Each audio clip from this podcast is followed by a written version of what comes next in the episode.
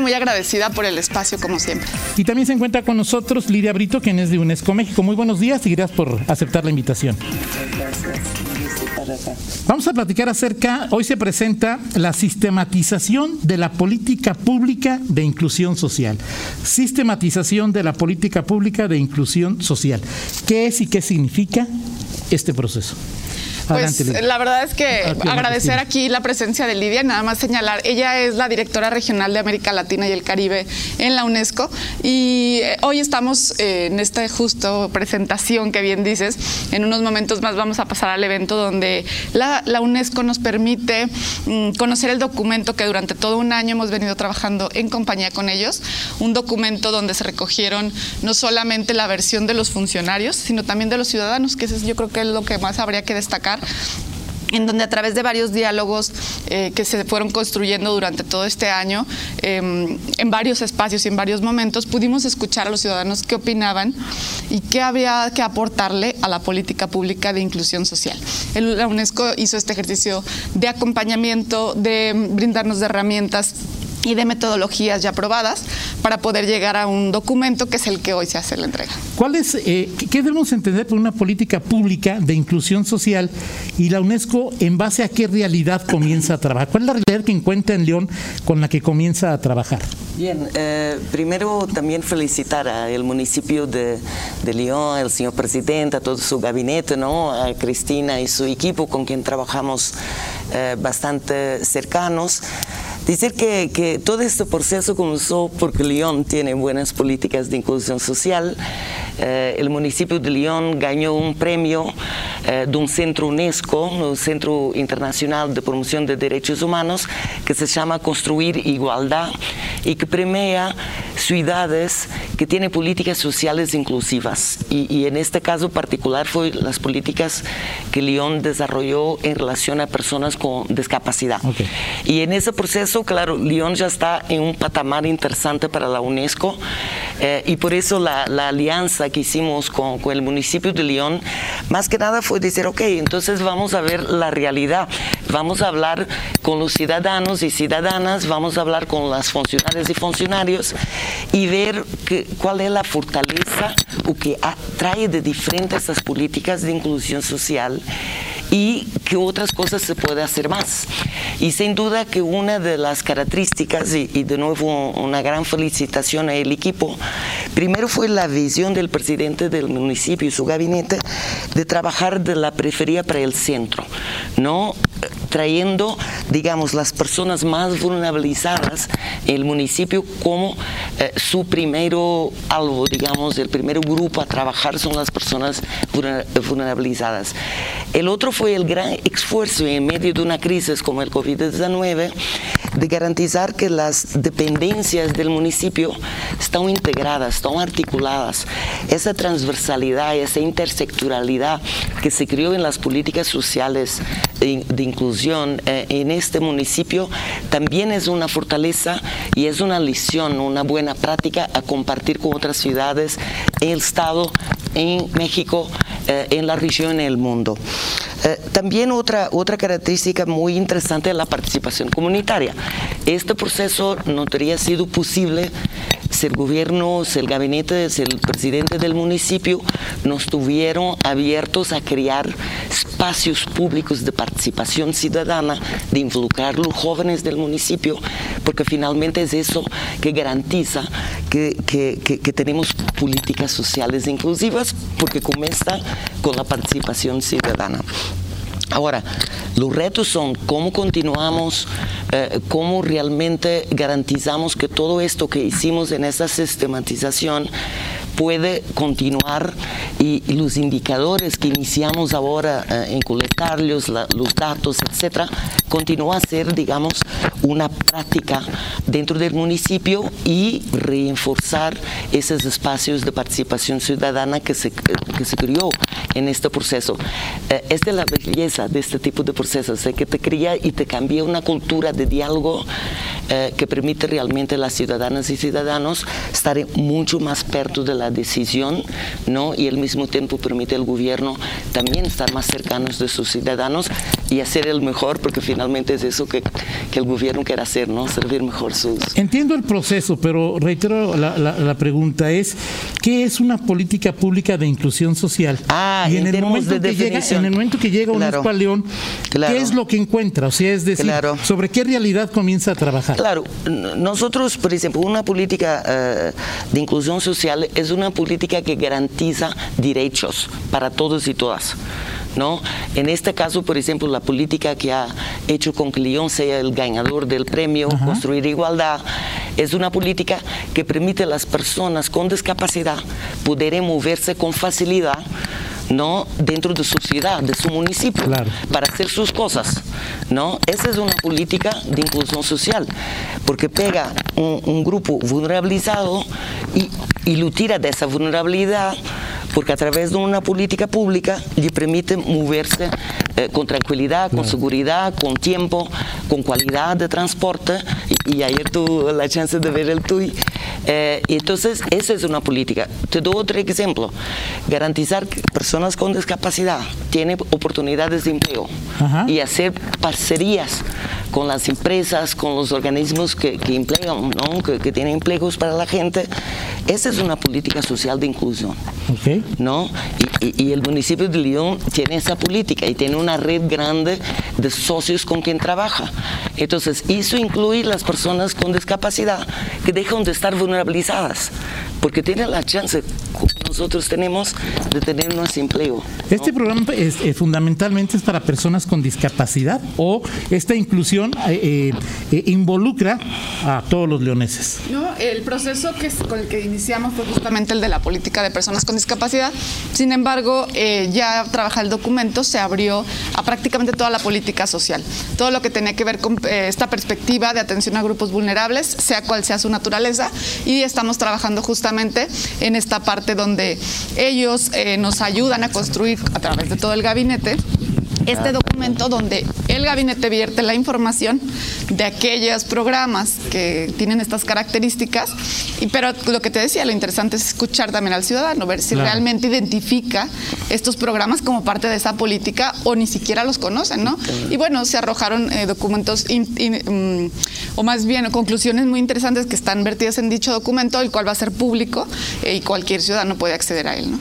Ahora, en este sentido es cuando, en esta realidad sobre la que comienza a trabajar la UNESCO, era León estaba bien, o sea, es decir, eh, quizá las personas que, que, que, que no tenemos alguna discapacidad muy, muy clara, pero recuerdo cuando, cuando Cristina nos presentó el T U I, ¿no? O sea, todo lo que significaba para personas que podían ir a trabajar, que podían ir a, a, a recibir una consulta médica, que podían visitar a sus familiares. En el contexto de lo que analiza la UNESCO, ¿cuándo, eh, eh, qué realidad encuentra León? ¿Una realidad positiva, una realidad complicada? Y eh, respondiendo a esta pregunta, después preguntaría es lo que van a presentar, lo que es el documento, hacia dónde se van, hacia dónde se encamina. ¿Qué es lo que le pide la UNESCO al municipio? eh, mucha cosa, sí.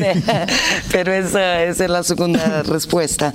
Eh, decir que, que, que sí, porque si no, no teníamos el premio. El premio eh, es muy competitivo, es abierto a, a toda la región latinoamericana y caribeña. Eh, el facto que León ganó el premio eh, en dos mil diecinueve eh, es una, un gran orgullo, diría, para las leonesas y leoneses, porque significa que su ciudad, su gobierno municipal, está haciendo cosas que son importantes para ellos, pero además son una, una inspiración para otras ciudades, y por eso invitamos también a León a ser parte de nuestra red, eh, que es una red global, ¿no? que, que busca eh, tener ciudades que, que buscan la inclusión y que buscan la eh, sustentabilidad, y tenemos una red latinoamericana que es una red de ciudades que lucha contra la discriminación, contra el racismo, ¿no? Y entonces en ese sentido, perdón, las mascarillas. Sí. Eh, en ese sentido, León ya tenía políticas muy interesantes, muy interesantes. Y más, esa visión, como te hablaba, de la periferia para el centro, como política pública general de un municipio en sí ya es algo muy bueno, porque muchas veces es más fácil trabajar el centro, uh-huh, que tiene que continuar a crecer, que ya tiene también sus, propias, eh, sus propios desafíos. Eh, entonces hay fortalezas que encontramos y por eso muy felices que León está tan activo en la red latinoamericana y en la red global, porque permite avanzar también con estas buenas prácticas y en ese intercambio ser capaz de, de también traer cosas interesantes que están haciendo otras ciudades. Eh, para nosotros eh, las ciudades son centrales. Eh, imagina, Toño, que, que, que esta, esta región tiene ochenta por ciento de su población es urbana.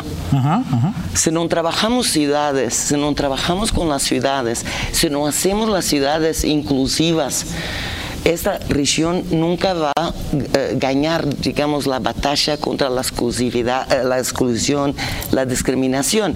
Y el COVID diecinueve además fue muy duro para las ciudades, ¿no? Entonces, el facto que tenemos municipios como, como León, que no solo está haciendo cosas y que tiene el coraje de llamar a la UNESCO y decir, bien, ¿Y, ¿Y cómo estamos? ¿Qué estamos haciendo? Eso en sí es positivo, ¿no? Entonces, sí, encontramos un León fuerte, positivo.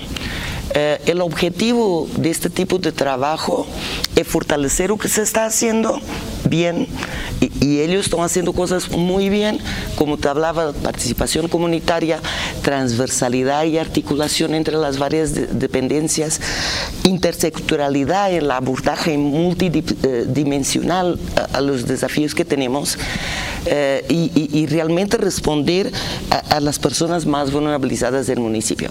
Desafíos que tienes, como en cualquier lugar, estamos en medio de una crisis, de una pandemia, tenemos que recuperar, tenemos que recuperar socialmente, ambientalmente, económicamente, son grandes retos que tiene el municipio.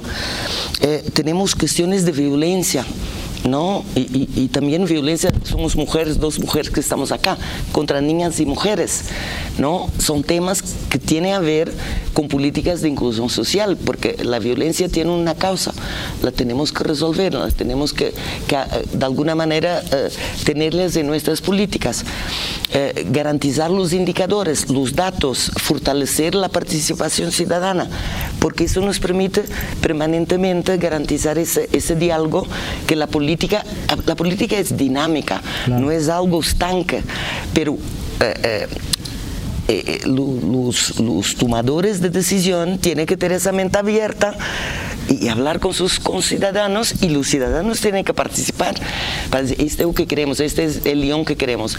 Entonces, sin duda que muy positivo, eh, mismo el estudio lo vas a tener eh, acceso con muchas fortalezas, y, y, y es una base increíble para continuar a trabajar, y, y en ese sentido de nuevo felicito no solo el municipio, su presidente y su gabinete, pero los, las ciudadanas y ciudadanos de León, y los agradecemos mucho, porque tuvimos más de cinco mil personas respondiendo a encuestas, ¿no? Tenemos varios consejos, consejos de colonos, ¿no? Consejos consultivos, mucha participación, y, y, y León está en el mapa hoy en la región. La, los diálogos que hicimos sobre uh, inclusión a nivel regional, hicimos cinco diálogos con más de cuatro mil personas, más de veinte mil de veinte países de la región. León era un ejemplo, lo hicimos para compartir este ejemplo de León y escuchar de otras ciudades, ¿no? Que se estaba haciendo, que León también podía elevar como, como inspiración. Entonces sí, estamos muy satisfechos, la verdad, te digo que, que muy linda esta, esta visita y, y, y esta alianza, aprendemos mucho también como UNESCO. Vamos a ir a una pausa, regresar, Alma Cristina, esta, este catálogo de recomendación, recomendaciones, eh, llega en buen momento porque para esta administración le quedan pues dos meses, ¿no? Entonces es, es y luego eh, se supone, se estima más, más que supone que el diez por ciento de la población de, de León tiene algún grado de discapacidad, ciento setenta mil, y a eso si le suman la exclusión de la, a, la, a la que se ha referido Lidia, pues estamos hablando de una cantidad impresionante. O sea, es decir, este catálogo, ¿qué es lo que busca atacar? ¿La exclusión o apoyo a las personas con alguna discapacidad? Por favor, después de una pausa. Claro que regresamos. Sí. Charlamos con eh, Lidia Brito, de directora de UNESCO México para el tema de discapacidad y, y también con Alma Cristina Rodríguez, que es la directora del D I M Municipal. Te preguntaba, Alma Cristina, este catálogo que entrega hoy la UNESCO, llega en buen momento porque a esta administración le quedan dos, eh, dos meses y eh, la otra es, en León se estima que el diez por ciento de la población tiene algún grado de discapacidad. Lidia hablaba también del tema de, los, de las personas excluidas. O sea, todo este catálogo pues pareciera... Pues, o sea, es decir, una, un, una serie de acciones a tomar que si no hay transversalidad y si no hay participación, pues nomás va a quedar en un documento como tanto sabido, ¿no? Justo, yo creo que llega en un excelente momento, Toño. Evidentemente, ojalá hubiéramos tenido esta conexión con la UNESCO al arrancar la administración, porque hubiera habido otro tipo de trabajo, un acompañamiento para la generación de la política pública. Sin embargo, bueno, llega en este momento y nos permite conocer lo que... conformarla, sistematizarla, eh, cosa muy importante. El alcalde, tú lo conoces, es un tipo que le gusta el orden, que le gusta. Entonces, eh, la importancia de dejar esta sistematización eh, en un documento que además no es elaborado por nosotros, que es elaborado por la UNESCO y que tiene y te garantiza que expresa no lo que el funcionario quiere decir, sino lo que realmente su está sucediendo, eh, nos permite dejar este documento albergado en el, en el IMPLAN con la idea de que la siguiente administración pueda leerlo, pueda eh, estudiarlo y analizar y tomarlo las mejores prácticas que para ellos eh, así convengan, ¿no? El IMPLAN estará recibiendo el documento en breve con la idea también de poder hacer sus propios análisis y de poder de decir qué hicimos bien, dónde nos quedamos con pendientes, porque hay muchos pendientes por atender. Tú hablabas ahorita del porcentaje de, de personas que tienen una discapacidad, por ejemplo, pero hicimos mucho, avanzamos mucho, pero todo lo que queda pendiente. Entonces, sí es un gran momento porque este cambio de administración, eh, esperemos y convencidos en que la sensibilidad de la que venga cuente con, con estas herramientas para poder tomar un punto de partida. Entonces, eh, el tema del documento nos lleva también a analizar lo que está, lo que hicimos en política de inclusión para personas con discapacidad y nos permite ver que hoy la pandemia nos ha abierto una brecha de desigualdad mucho mayor.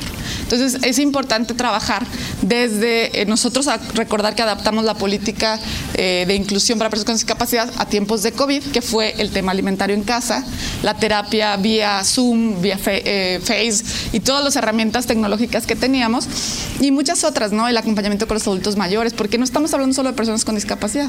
Hay un segmento muy importante que también ha sido descuidado en esta pandemia, que son los adultos que tienen un estado de soledad.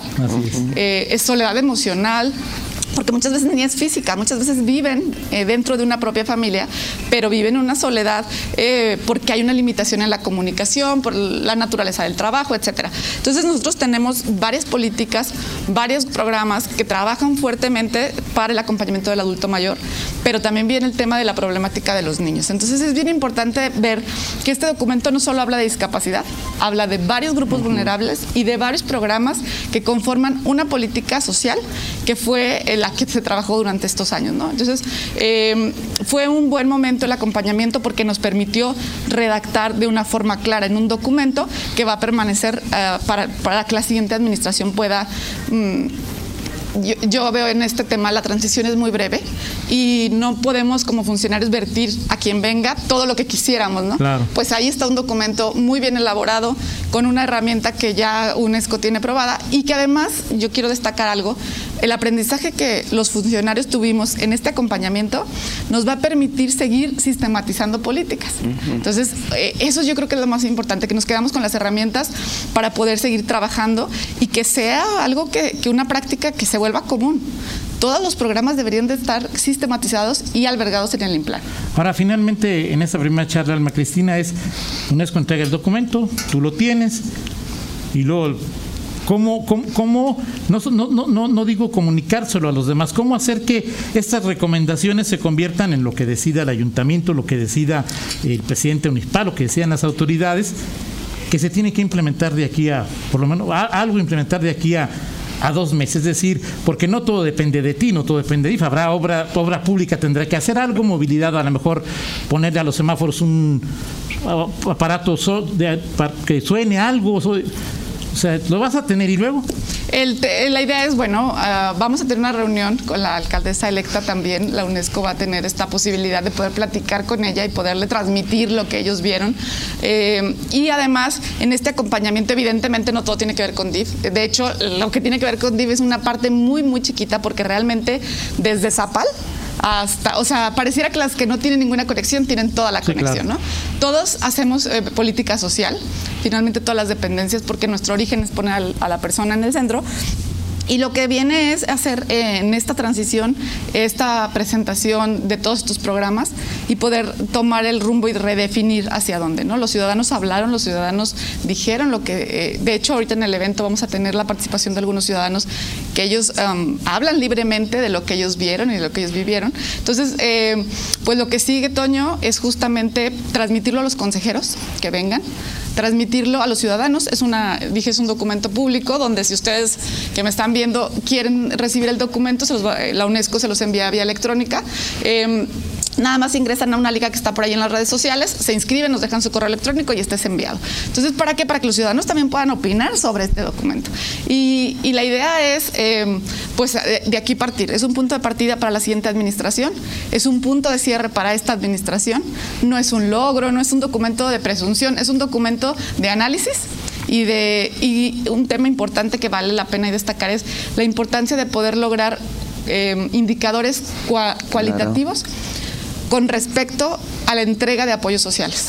Esa fue una de las grandes cosas que, que vale la pena destacar y que vamos a tener que trabajar en las administraciones venideras, porque hoy no tenemos ya que saber cómo medimos la entrega de un apoyo social, ¿no? ¿Cuántas despensas, cuántos calentadores, cuántas sí. sillas de ruedas? Pero el impacto social, ¿Qué generó? cualitativo que generó, no solo en la persona, sino en la comunidad, es lo que hay que aprender hoy a definir para ver si la política está teniendo lo, los, este, pues el sentido, el sentido adecuado, ¿no? Perfecto. Y una próxima charla, si estás de acuerdo, dialogamos sobre los indicadores y cómo, cómo medirlos. Por supuesto. Perfecto. Muchas gracias, Alma Cristina. Muchas gracias. Muchas gracias. Gracias. Gracias. ocho con treinta y dos, una pausa, regresamos.